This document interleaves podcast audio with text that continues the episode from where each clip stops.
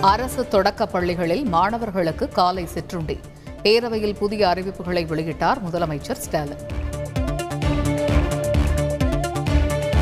ஆறு வயதிற்கு உட்பட்ட குழந்தைகளுக்கு சிறப்பு ஊட்டச்சத்து திட்டம் முதலமைச்சர் ஸ்டாலின் அறிவிப்பு.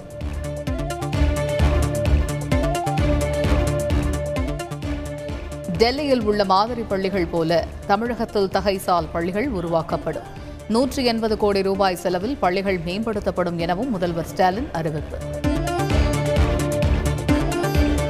தமிழகத்தில் புதிதாக எழுநூற்றி எட்டு நகர்ப்புற மருத்துவ நிலையங்கள் அமைக்க திட்டம். பேரவையில் முதலமைச்சர் ஸ்டாலின் தகவல். இருநூற்று முப்பத்து நான்கு தொகுதிகளிலும் உங்கள் தொகுதியில் முதலமைச்சர் திட்டம் விரிவாக்கம். ஆயிரம் கோடி ரூபாய் நிதி ஒதுக்கீடு செய்யப்படும் எனவும் முதலமைச்சர் ஸ்டாலின் அறிவித்தார் புலி போன்ற ஓராண்டில் கடல் போல சாதனை படைத்துள்ளது திமுக அரசு. பேரவையில் புள்ளி விவரங்களுடன் பட்டியலிட்டு பேசினார் முதலமைச்சர் ஸ்டாலின். ஓராண்டு ஆட்சியில் திமுக அரசை மக்கள் தலைநிமிர்ந்து நிற்க வைத்துள்ளனர். தன் மீது வைத்த நம்பிக்கையை காப்பாற்றியுள்ளதாகவும் முதல்வர் ஸ்டாலின் பெருமிதம். ஓராண்டு ஆட்சியில் திமுக அரசு செய்த சாதனைகள் ஏராளம். பேரவையில் பட்டியலிட்டு பேசினார் முதலமைச்சர் ஸ்டாலின்.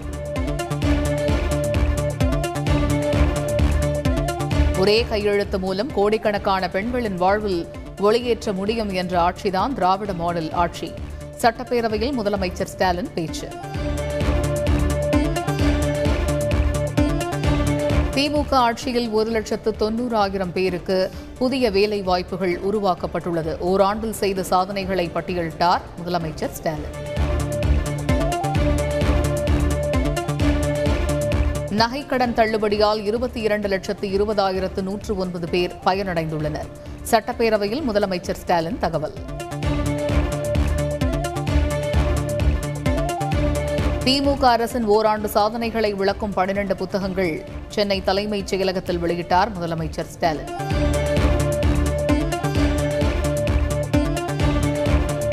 முதலமைச்சர் உரை மற்றும் பேரவை நடவடிக்கைகளை புறக்கணித்தது அதிமுக. ஓராண்டு ஆட்சியில் மக்கள் வேதனையை அனுபவித்ததாக குற்றச்சாட்டு.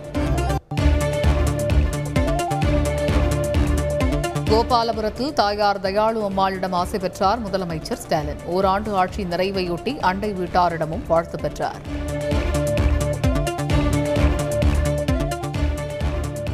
மக்களோடு மக்களாக அரசு பேருந்தில் பயணித்தார் முதலமைச்சர் ஸ்டாலின். அரசின் இலவச பயண திட்டத்திற்கு நன்றி தெரிவித்த பெண்கள்.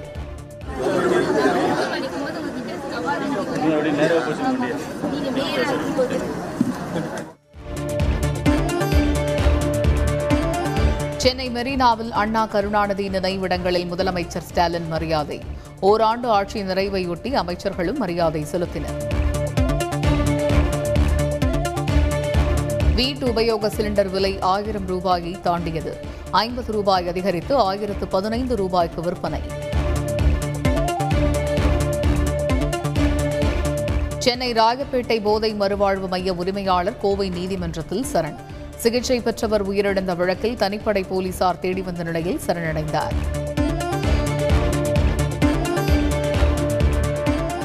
திருப்பதி ஏழுமலையான் கோவிலில் நடிகை நயன்தாரா சுவாமி தரிசனம். ஒரே வாரத்தில் இரண்டு முறை திருப்பதி பயணம்.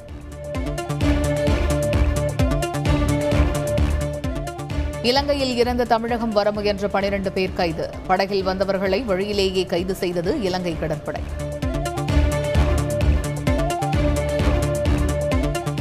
இலங்கையில் நள்ளிரவு முதல் அவசர கால சட்டம் அமலானது. அதிபர் கோட்டபய ராஜபக்ச உத்தரவு.